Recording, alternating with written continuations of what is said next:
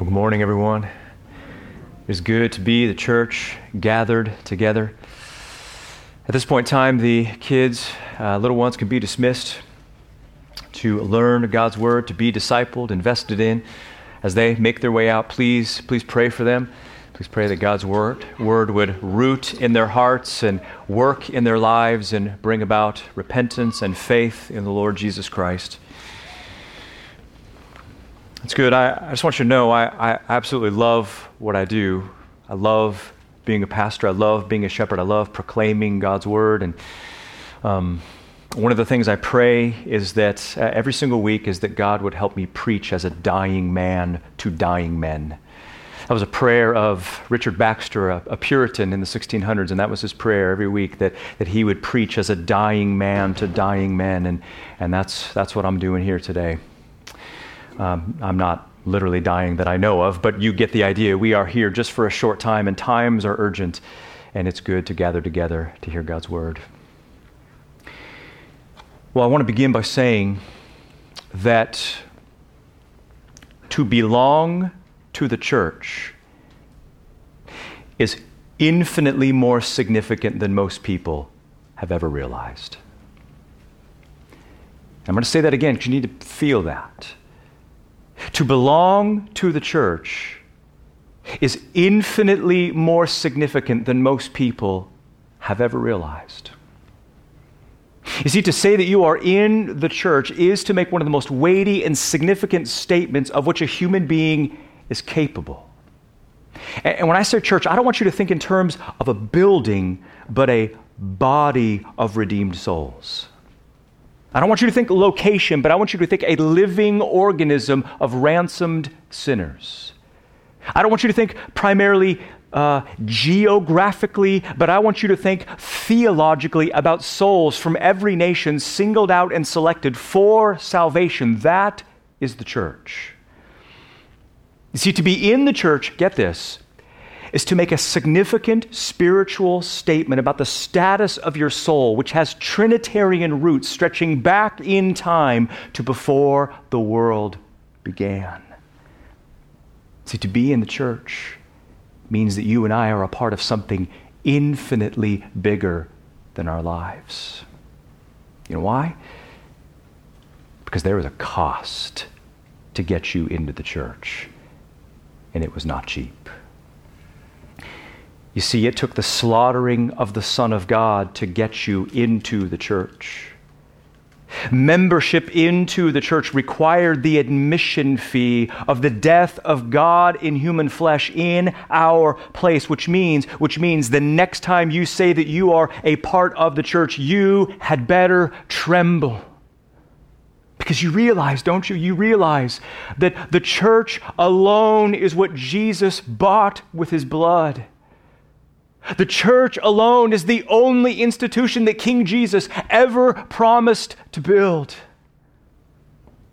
The church alone is the bride of Christ and the body of Christ and a kingdom of priests. The church alone is the special object of his divine affection. The church alone is the pillar and support of the truth. Get this the church alone is the primary instrument that he uses to advance his plan in the church.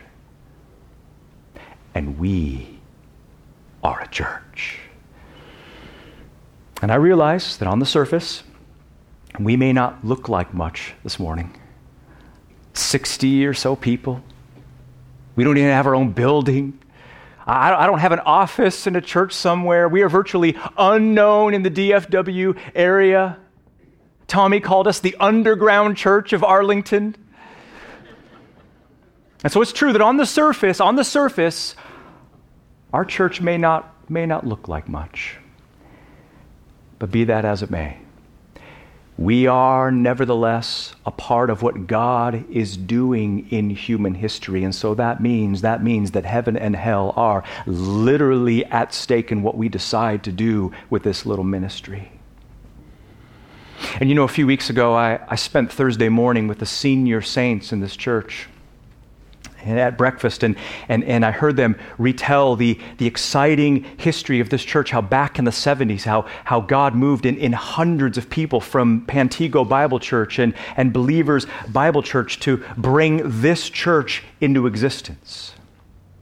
And as I heard them recount the, the story of, of hundreds of conversions and people hungry for powerful preaching, as I, as I heard about the, the drought of expository preaching and the, and the passion for lost souls that brought this church into existence, I can't help but wonder if we once again are on the brink of something utterly profound.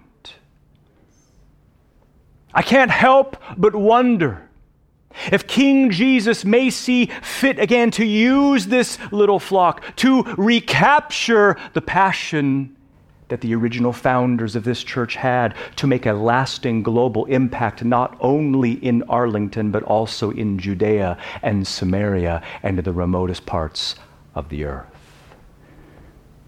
And that's why, that's why we're going to spend the next two weeks to talk about what the church is to be and do in the world. As you know, in a couple weeks, we're going to start a series on the letter to Titus, which is all about the church. And I thought, okay, before we start a letter to Titus, which is about the church, I think we need to pause and we need to get to the bottom of why this thing called the church and not something else exists. In other words, what I mean is, God could have designed anything He darn well pleased to advance His plan into the world, and yet what He designed was the church. And we've got to find out why. Why it exists, what it means, and how you can be a part of what God is doing in human history. And so, all I want to do in the next two weeks is I want to recalibrate your thinking and I want to recapture your passion. I want to recalibrate your thinking about the church, and I want to recapture your passion for the church. Because I'm not, I'm not saying that you've been influenced by it, but there is so much garbage out there as to what people think the church is to be and do. There's so many gimmicks and fads and flash in the pan pizzazz that seems exciting and, and vibrant on the surface, but in the end it, it splutters and fizzles and grinds to a halt, and it doesn't actually do anything for the mission. Now, now, don't get me wrong here, don't get me wrong. If Christ wants this church to explode overnight with hundreds of people next week, that's up to him. I'm not asking for that. But what I am asking for is that God would give us the grace to implement the priorities from His Word to make this church an unassailable church. An invincible church built on the kind of foundation to make it have a global impact, even hundreds of years after all of us are dead. That's what I'm asking for. And so here we go. Two of the most basic, foundational, and strategic weeks in the life of this church. And here's where we're going. Maybe, maybe you don't have notes, but here, here's the roadmap. This morning and next week, I want you to see eight priorities. Eight priorities. And since I like adjectives so much, and especially hyphenated adjectives, non negotiable priorities. Eight non negotiable priorities to which we must be committed as a church if we ever hope this church will make an impact for eternity. That's where we're headed. Eight non negotiable priorities to which we must be committed as a church if we want this church to make an impact for eternity. And by all means, we absolutely do want that, don't we? So, priority number one you must revere the builder of the church. I should say, we have eight points, eight priorities for this week, for next week, and all of them begin with the letter R because why not have alliteration? So, number one, you must revere the builder of the church. You must revere the builder of the church. Now, we need to be absolutely clear here. We need to be clear because if we're going to talk about the church and we're going to talk about the builder of the church, we first have to go back and we have to define what the church even is, don't we? We, we desperately need to define our terms here. And the church, as you know, is people. It's people.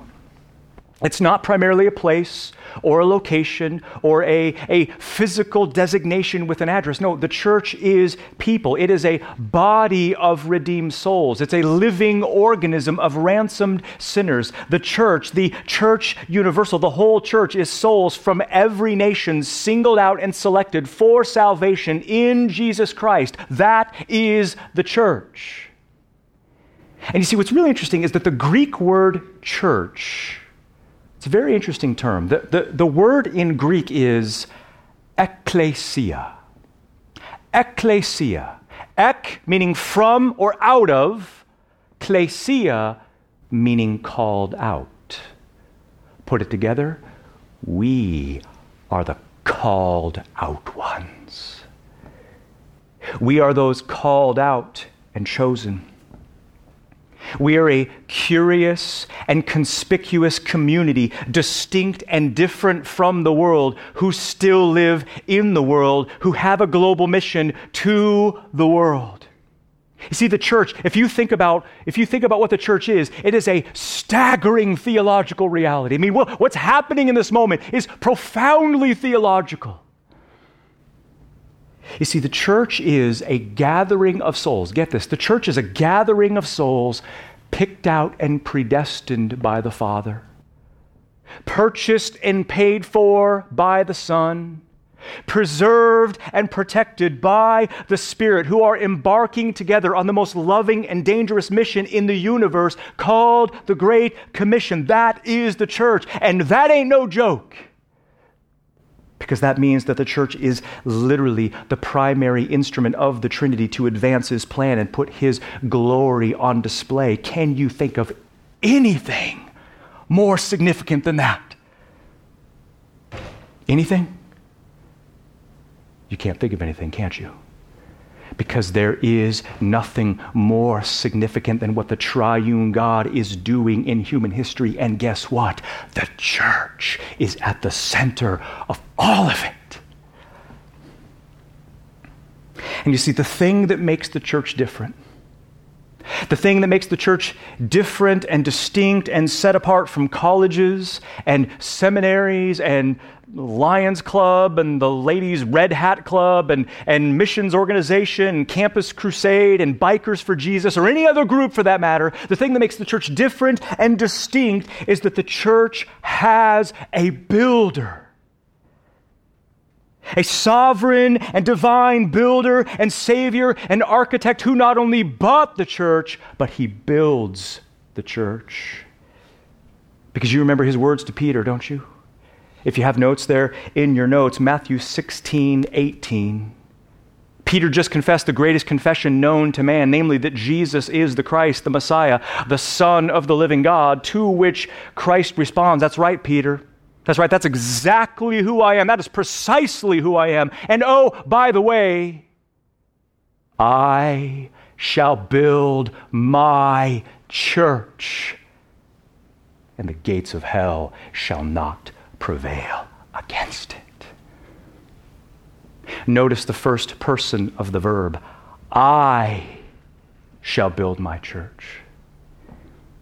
Notice, notice the future tense of the verb that guarantees the outcome of the prediction. I will, I shall build my church. This is going to happen, and no one's going to stop me, and I dare them to even try. Notice that the, the object that he promised to build, I shall build my church. That is people, souls from every nation, handpicked by the Father to be ransomed by the Son. Notice the possessiveness over the object he builds. I shall build my church. This is mine. I own it. I build it. I bought it. I own it. My rules, my house. I call the shots. It belongs to me. And then notice the invincibility of the church. I shall build my church, and the gates of hell shall not prevail against it. See, that is the church. Bought with a price, and the only thing that Jesus Christ ever promised to build. From heaven he came and sought her to be his holy bride. With his own blood, he bought her, and for her life, he died. You see, if Christ community, hear me, if Christ community is going to be a healthy church that makes an impact for eternity, the first priority that we have to remember is that the church has a builder. The church has a husband, the church has a head, and it is the God who became man the Lord Jesus Christ. And of that reality, there are three implications. Three implications of the fact that the church has a builder. Here they are. Number one if the church has a builder, that means that the primary preoccupation of the church is to be infatuated with the one who bought the church. Because that only makes sense, doesn't it? That, that a people redeemed from hell by sovereign grace would revere more than anything else in the universe the very one who bought the church. If we are going to be known and defined by anything Christ's community is that we are infatuated with Jesus Christ for the supremely valuable treasure that he is. Implication number 2, the fact that the church has a builder. There's a flip side to that coin of, of loving Christ. There's a flip side to that coin because, get this, to love the one who builds the church automatically means that you must love the church that he builds. See, this is his bride. This is his body. It's a package deal. You don't love one without the other. There is no authentic love for the Savior if there is indifference to the church that he came to save. Let me put it to you this way, and this is shocking, but radical, cutting edge allegiance to Jesus Christ is only conceived of in the Bible as happening in the context of the local church. In other words, true affection and allegiance to Jesus Christ finds its greatest expression in the affectionate attachment to a local church, however imperfect though that church may be. Implication number three the fact the church has a builder. Since the church is bought and built and owned by King Jesus, that very clearly means that the church does not belong to you or to me or to anybody else. See, we don't make the rules. We, we don't get to just decide whatever we want. No, we be and do whatever the Lord of the church has commanded us to be and do. Whatever he says to preach in his word, that we preach. Whatever he says to prioritize as a church, that we prioritize. Whatever he says to pursue as our mission, that we pursue as our mission. And we just trust the sovereign builder of the church that he knows what he's talking about and that he has spoken in his word. The church is too priceless to just hijack it and make it all about our personal preferences. No, Jesus Christ has spoken in the pages of Holy Scripture and what he wants his church to be and do. That is exactly what we're going to be and do. The church has a builder, and him we must revere. Non negotiable priority number two. You must remember, you must remember the strategic place of the church in the plan of God. You must remember the strategic place of the church in the plan of God? Because that's the question, isn't it? Why the church rather than nothing? In other words, why this thing called the church rather than something else instead of the church? Do, do you see the question? Again, God could have designed anything he darn well pleased to advance the Great Commission, and yet what he designed was the church. Which, honestly, kind of, kind of seems a bit clumsy, doesn't it? I mean, really? I mean, I mean, is the church really the best way to advance the Great Commission? I mean, have you seen us lately? Have you seen human beings? Well, guess what? The church is the perfect way to advance the Great Commission. Apparently, because that's the very thing that God has ordained. You see, the church rather than something else, is God's primary instrument to advance the plan of salvation. And, and think about what the plan of salvation is. Do you know what it is? Do, do you know what God is doing in human history? You remember that God created the world with people in his image to multiply and fill the earth with his glory. You with me? We all know that. But as you know, the virus of sin sunk the human race and mutilated the, mutilated the image of God, subjecting mankind not just, not just to death, but even to eternal ruin and despair. But God had a plan because He always had a plan. And the plan was always that a Savior would come and solve the dilemma of sin and bring blessing to the ends of the earth and one day make all things be the way they ought to be. And, and we read on, and this Savior deliverer to come would come from the descendants of Abraham, the father of the Jewish people whom He chose. But then we find out that out of the 12 tribes that make up the Jewish people, that the deliverer to come would come from the tribe of Judah. And then we re- read a little further on and we see that the deliverer would come from the family line of David and that he would be a king with an eternal kingdom and he would reign forever. And then we find out only the, to find out in the, in the Psalms and the prophets that he's not just a man, but God himself who came to earth as a man. But then the plot thickens in Isaiah who, who tells us that the sovereign king would also be a suffering servant and he would bring salvation to the ends of the earth. And how he would do that would be by dying in the place of the very people who deserved to die. He would literally get this reverse the effects of sin by taking the wrath he didn't deserve for sins he didn't commit. And he would redeem a race of people from every nation and make them a kingdom and priests who would reign on the earth just like Adam and Eve were supposed to do. But what he never told Israel, in fact, what he never revealed until we get to the New Testament is that the way he would get salvation to the ends of the earth would be through a message called the gospel spread through local gatherings of redeemed people called the church. Do you see? That is the strategic place of the church in the plan of God. We are outposts of good news. We are outposts of joy in a world of despair. You want proof? You want proof that the church is really that big of a deal in the plan of God? See, if you just took the book of Ephesians, just the book of Ephesians, and everything it said about the church, you would walk away gripped by the awesome centrality of the church in the plan of God. For instance, and all these texts are in your notes, but chapter 1, Ephesians 1 22 and 23. Paul just said that Christ is far above all rule and authority and power and dominion in every name that is named, not only in this age, but also in the one to come.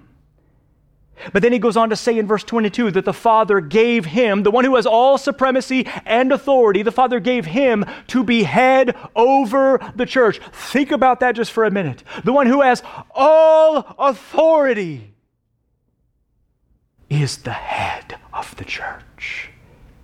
He is not said to be the head over any other institution, just the church, which verse 23 goes on to describe as his body, the fullness of him who fills all in all. Do you know what that means? It means that Christ fills all things, meaning his glory is displayed throughout all the universe, to be sure, but that the clearest, most explicit display, the most concentrated display of who Jesus Christ is, is his body, the church. That's what Paul just said. In other words, the way to discover and behold who Jesus Christ is is by looking at his body, the church. The stakes are high. Do you see it? The stakes are so high in what we do and be as a church. Your mission, O church, should you choose to accept it, is to reflect and portray who Jesus Christ is to the world. And then you take chapter 2, verses 21 and 22 chapter 2, 21 and 22, that, that says that the, the church is a holy temple in the Lord and, and a dwelling place of God in the Spirit. Meaning what? Meaning where the church is, is where God is, because where the church is, or at least where it is, it is supposed to be a place where God is revealed and displayed and worshiped and enjoyed. If someone wants to know what God is like, all they have to do is look at the church. That kind of language is not used about anything else in the universe. And I know that someone is saying, well, but does not the Bible say creation displays who God is? That what God made reveals what God is like, and that's true, and that's true, but it's very non specific, isn't it? That's why it's called general revelation, because the clearest, most explicit, concentrated display of what God is like is through the church. And then you get to chapter 3, verse 10, and Paul says the most astonishing thing. And he says that, that the manifold wisdom of God is made known to the angelic beings in the heavenly places through the church. And we get this sense, we get this sense that God is orchestrating this plan, and the angelic beings are sitting in the heavenly bleachers and they're watching this thing go, go on, just astonished at what God is doing. And it's all so that God would be praised. And what that means is that the church is not a matter of personal preference, but of cosmic significance. And then finally, chapter 3, 20 and 21. Subtle, but so profound. Paul says, Now to him who is able to do exceeding abundantly beyond all that we ask or think, according to the power that works within us. Here it is. To him be the glory in the church and in Christ Jesus unto all the generations forever and ever. Amen. Do you hear that? To God be the glory, not just anywhere, and, and not just in anything as if all things were created equal, because they're not. No, to God be the glory in the church. Meaning what? That no other institution can give him glory? No, it's that the church is God's primary instrument to put his glory on display. And many people in the church today have very low values and, and, and estimations as, as to the local church. Many people, most people, probably don't feel about the local church the way the Apostle Paul or Christ himself felt about the church. And, and the reason for that is because so much of what they see in the church today is so pitiful and sad. Because to be sure, maybe there's a lot of flash and pizzazz and tons of bells and whistles, and, and no question, people might leave the building entertained, but they don't leave with a sense that they just have encountered the living God. In the parking lot, back to their cars. Their souls don't burn with a staggering vision of a, of a glorious God with an unstoppable sovereign purpose in the universe. They don't leave with a sense that they are on a mission more urgent than World War III. You see, that is the church. I mean, no wonder, no wonder people gravitate towards parachurch ministry rather than local church ministry because what they see the local church doing is either fakey or boring. I mean, at least parachurch ministries have a mission. We have a mission too. We have a mission too, and it is the most urgent and loving and dangerous mission in the universe called the Great Commission. So, why the church? rather than something else. Because the church is the living organism designed to reflect authentic resurrection power to a world clamoring for meaning in a world of despair. Question is are you ready? Are you ready in the weeks and months and years to come to learn the place of the church in the plan of God? Are you ready to let God's word shape and adjust and, if necessary, demolish your understanding of what the church is to be and do because we're going places as a church, and I want you, all of you, to come with me. Are you ready for that? And speaking of what the church is to be and do, that brings me to priority number three. Number three, you must realize the mission of the church. You must realize the mission of the church. Because no doubt, no doubt, everyone in this room has heard the analogy that churches are like hospitals, right? Churches are like hospitals. Hospitals exist to heal and rehabilitate the wounded and sick. Churches exist to heal and rehabilitate wounded sinners. And, and to be sure, that's not a bad analogy. There is some truth to that. But like all analogies, it doesn't take very long before that analogy begins to break down. Because although churches are like hospitals, they are not exactly like hospitals. You see, so many professing Christians in America have this, this warped notion that churches and even Christianity itself exists primarily to improve their personal quality of life. Does that sound familiar?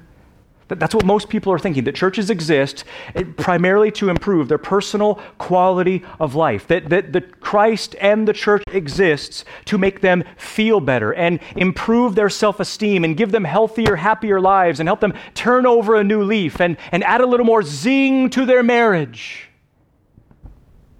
And unfortunately, appeal though that may to our cravings for comfort and personal fulfillment, that is simply not the vision of the church that the Bible gives. Now, don't, don't misunderstand me. The church does, I repeat, it does exist to rehabilitate sinners. It does. The church is a recovery room for ransomed sinners and recovering idolaters. But hear me when I say that that recovery is not an end in itself. Rather, the mission of the church, the whole job of pastors, is to repair wounded sinners, to go back out there and fight in the trenches of the Great Commission. Speaking of the Great Commission, that's exactly what the mission of the church is. And you know the text well, don't you? Matthew 28. 18 through 20 so familiar but so profound as i read the text i want you to i want you to hear this text as if you were hearing it for the very first time you remember that the risen christ meets his disciples on a mountain in galilee just like he commanded them and with their hands shaking and heart trembling and their faces bowed down to the ground in worship, he comes up and he says some very solemn words. All authority in heaven and on earth was given to me. Go therefore and make disciples of all the nations baptizing them in the name of the Father and of the Son and of the Holy Spirit, teaching them to observe all that I commanded you. And lo, I am with you always, even to the end of the age. Do you hear that? Your mission, all of your mission, should you choose to accept it, and you had better accept it or you waste your lives, is to make disciples of all the nations. That is the mission to which you, all of you, are called. Now, I know, I know automatically when I read this text and I say that, that most people assume cross cultural missions. That, that I'm saying you should get on a plane and go overseas and, and spend your life proclaiming the gospel in a foreign land. And in so doing, people automatically assume that this text doesn't apply to them. And so I want to shift your thinking a little bit this morning. Listen very carefully to what I'm about to say. Because what you're about to hear is so crucial to the life and future of this church. Are you ready? Here it is. Everything the church does is Great Commission work. It's all making disciples. That command, making dis- disciples, is the banner under which everything else the church does falls. Directly or indirectly, everything we do is making disciples that plant churches, that reach God's elect, that advance the Great Commission. Yes, a central component of the Great, Great Commission is that some are sent overseas to go behind enemy lines and reach the nations with the gospel, to be sure. But hear me when I say that those who go and those who stay have the exact same mission which is make disciples who make disciples who make disciples until eventually the elect are reached and the mission is over. The question is did you know that? Did you know that your mission as a that your mission as a Christian is not just the moral improvement of your life, but the joining of a mission as your life. I'm taking the bells as celebratory of what I'm saying here because it's, it's just so profound, right? Um, let me say that again. Did you know that your mission as a Christian is not just the moral improvement of your life, but the joining of a mission as your life? Did you know that your mission and your occupation as a Christ follower is to make disciples, regardless of your age or occupation. And yet, the burning question is what, what does it mean to make disciples? What does it mean? And, and how do you do it? Well, what it means, get this now, is not just that you share the gospel, although that's included. I'm, I'm including that also, that's included. But it's not only that. Rather, to make disciples, get this, to make disciples is the entire process from conversion to maturation. From baby to maturity, where you are intentionally investing the Word of God into the life of another person, teaching, instructing, counseling, exhorting, warning, even rebuking. And put it this way, and listen very carefully discipling one another, which you are all called to do, discipling one another assumes that we don't have it all together. Right? We, are just, just going to be really honest this morning and say that we're just going to be honest and admit freely, freely that all of our lives are in desperate need of fixing. Agreed? We limp into church, oftentimes followed by a trail of blood. And some days we're just trying to stop the bleeding. And so we just need to drop all pretensions this morning and admit that we are sinners.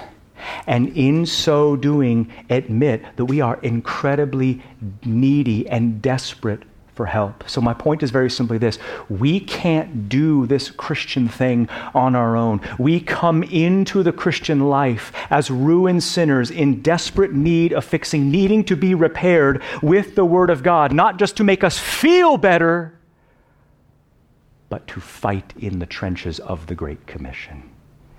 And repairing wounded sinners to fight in the trenches of the Great Commission is exactly what the mission of the church is.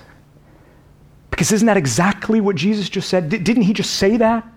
Did he not say that making disciples is the ministry of investing intentionally the Word of God into one another's lives? Did he not say that? He did say that because look at verses 19 and 20 again.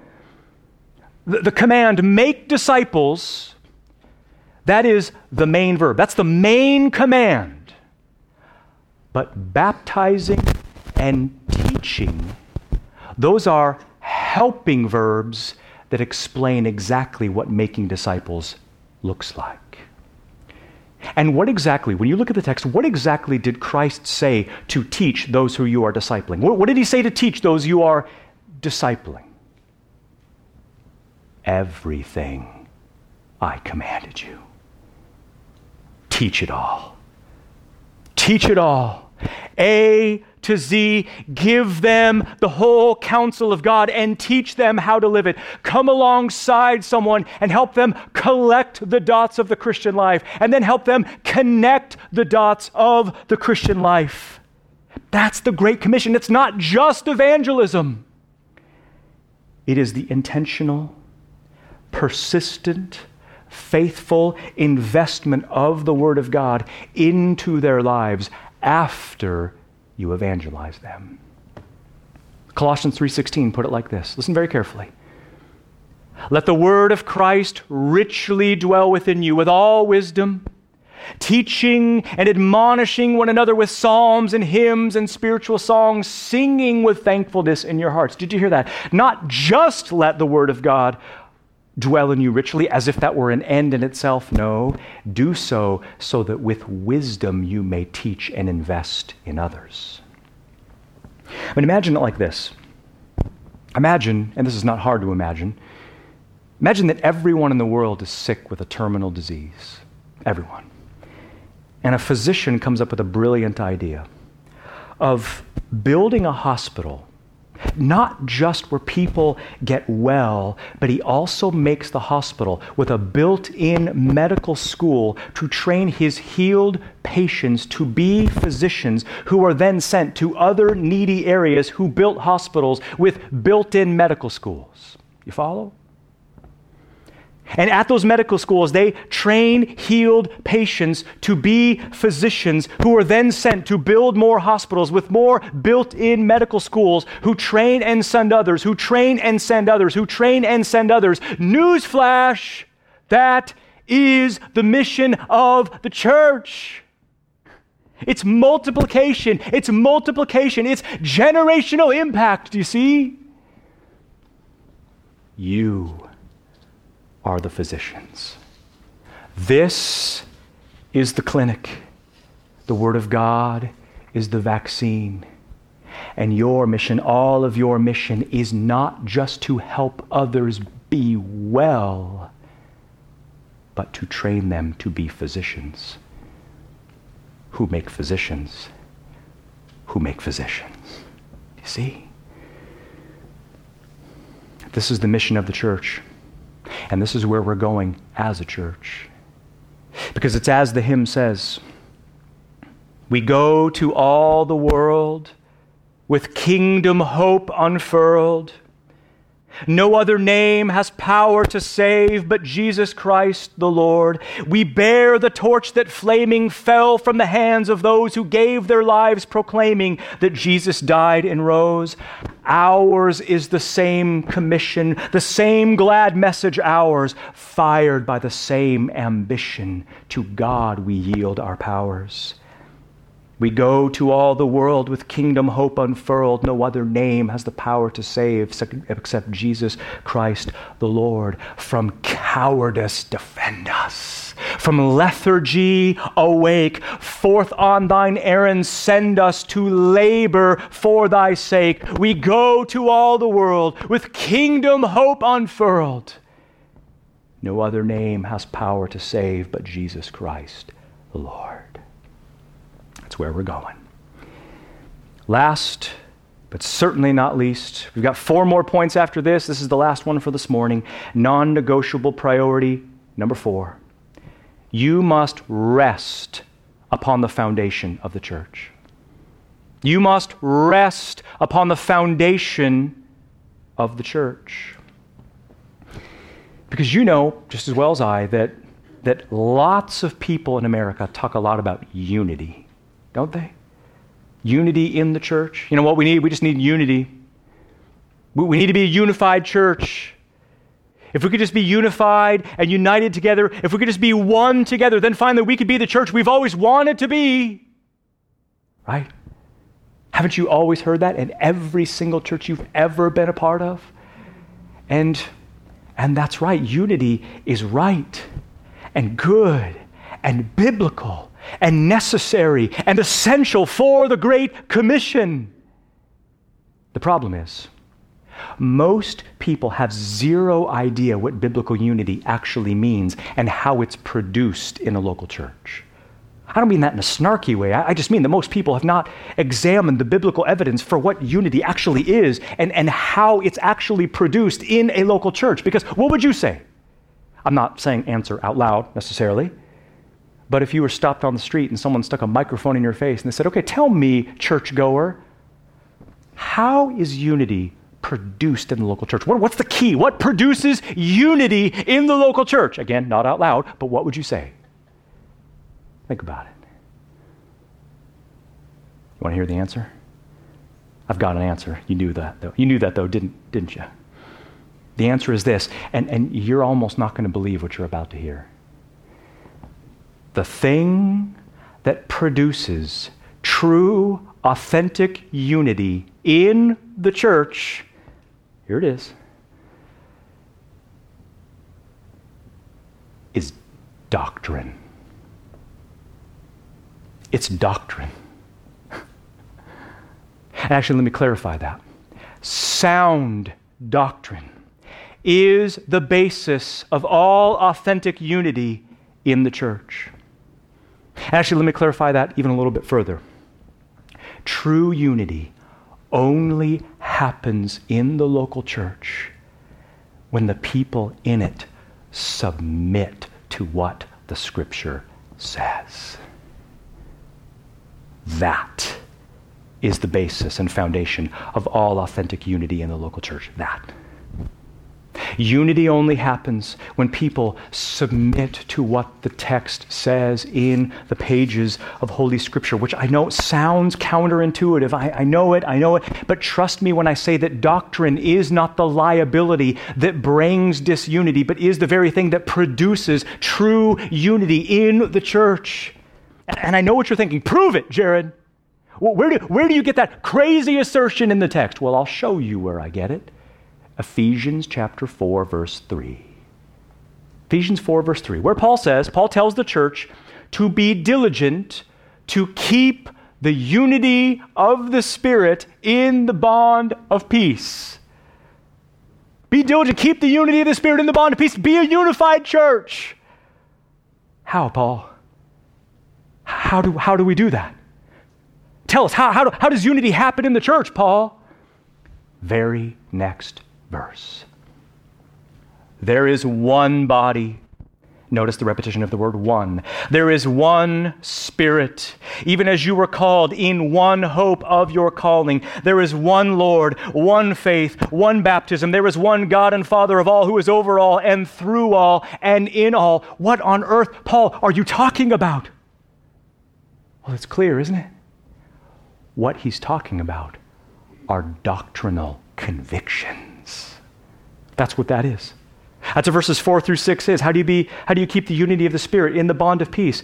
The doctrinal convictions and commitments that he names, because those are doctrinal commitments and convictions that connect us and define us and serve as the basis for what it even means to be a church, that serves as a basis for what it means to even be a Christian.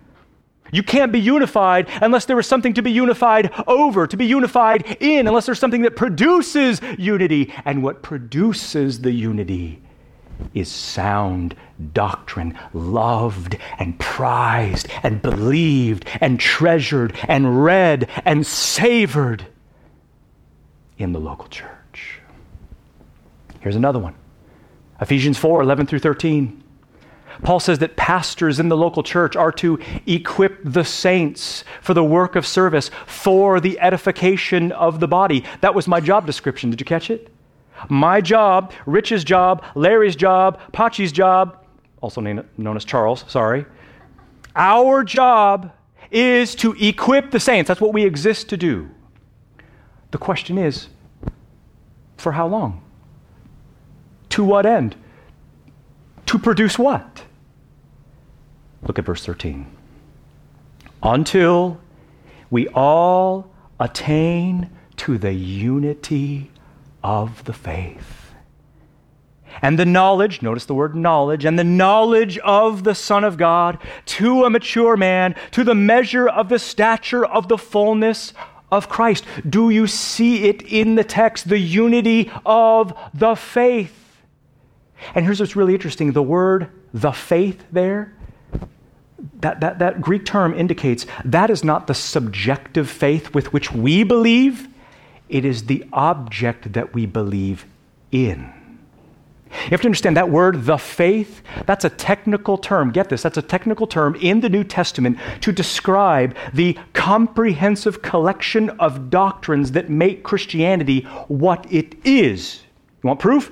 Acts 6 7 says, describes those who were obedient to the faith. Galatians 1:23, Paul says that he was preaching the faith. Colossians 1:23, Paul says to continue in the faith and not moved away from the hope of the gospel. See how he juxtaposes those two, the faith and the gospel. He equates them. 1 Timothy 3:9, Paul talked about the mystery of the faith. 1 Timothy 4 6, Paul says to constantly be nourished on the words of the faith.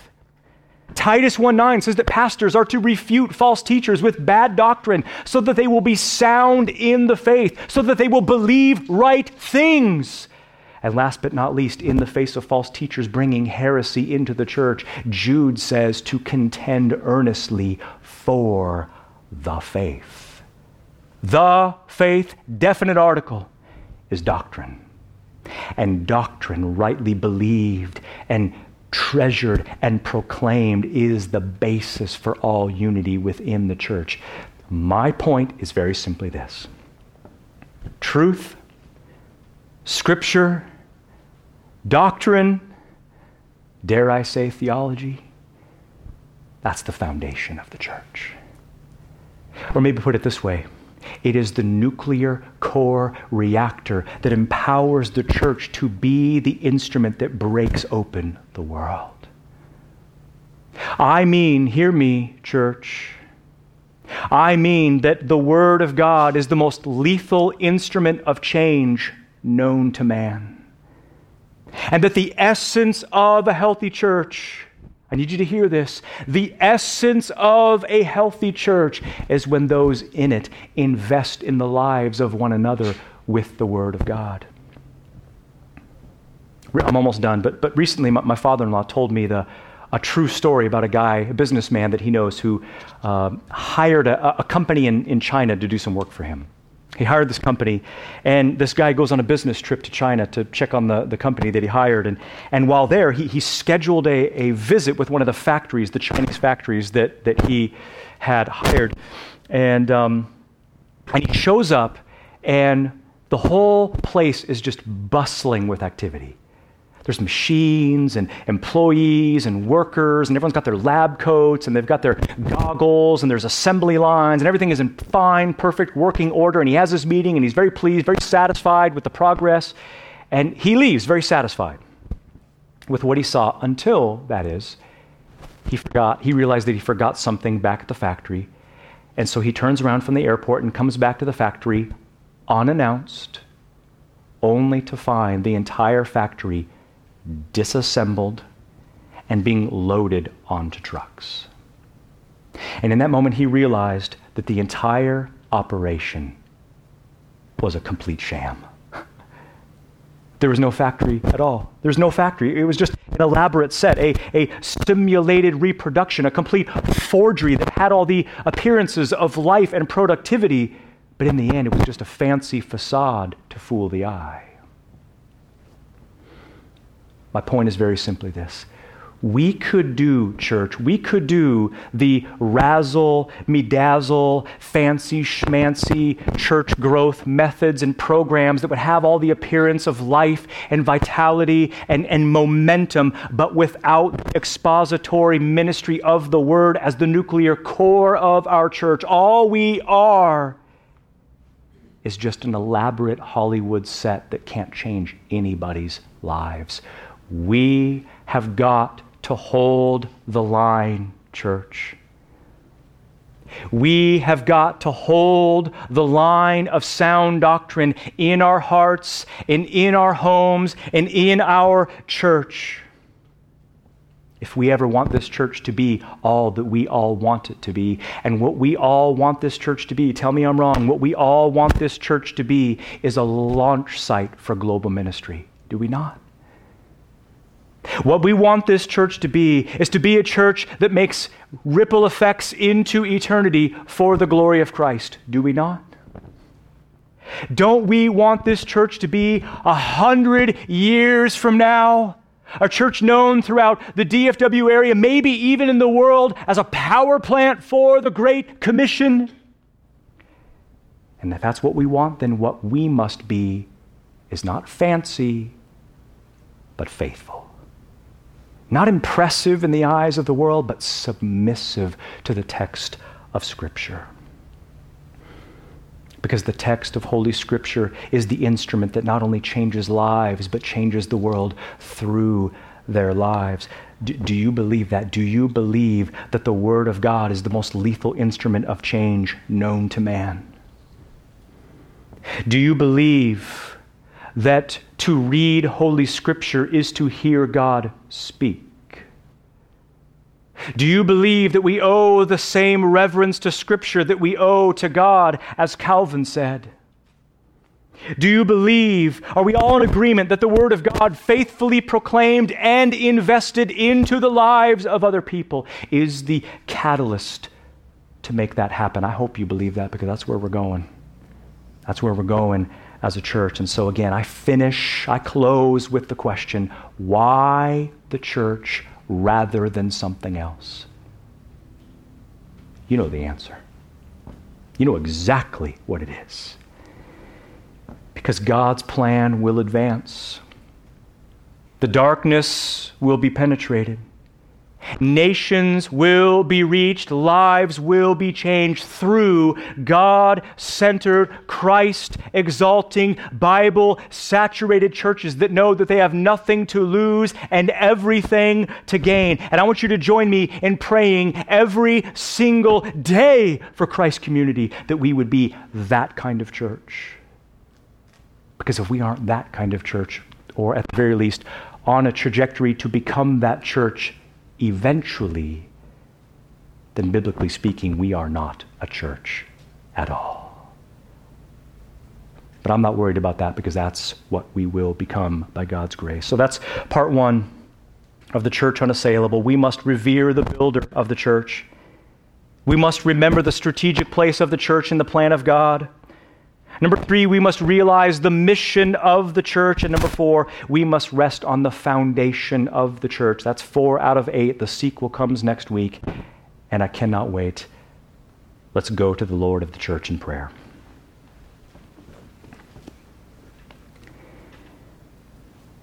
O King Jesus, we acknowledge that this thing called the church is, is bigger than we previously had imagined. Oh Lord, this is a place to gather and meet friends. It is a place to have what some call community. It is that. It is a way to connect with others, with, with real human beings, and, and to over something that really matters, Lord. And it is that. It is that. But we know, Lord, we know that it's more than that. This is the instrument that you are using in human history. You use other instruments also, but the church is the primary one. And so, Lord, I pray for these people that they would be inspired, that they would be gripped, that they would be challenged, that they would be floored, that they would be excited, they would be thrilled, oh Lord, to be a part of what you are doing in human history. And what you are doing in human history is using everyday, undeserving people like us to advance the Great Commission. So we give you thanks, Lord, and we just long, we long to see you work in our church in such a way so that the only explanation is a sovereign God doing the supernatural. And it's in the matchless name of Christ that we pray. Amen.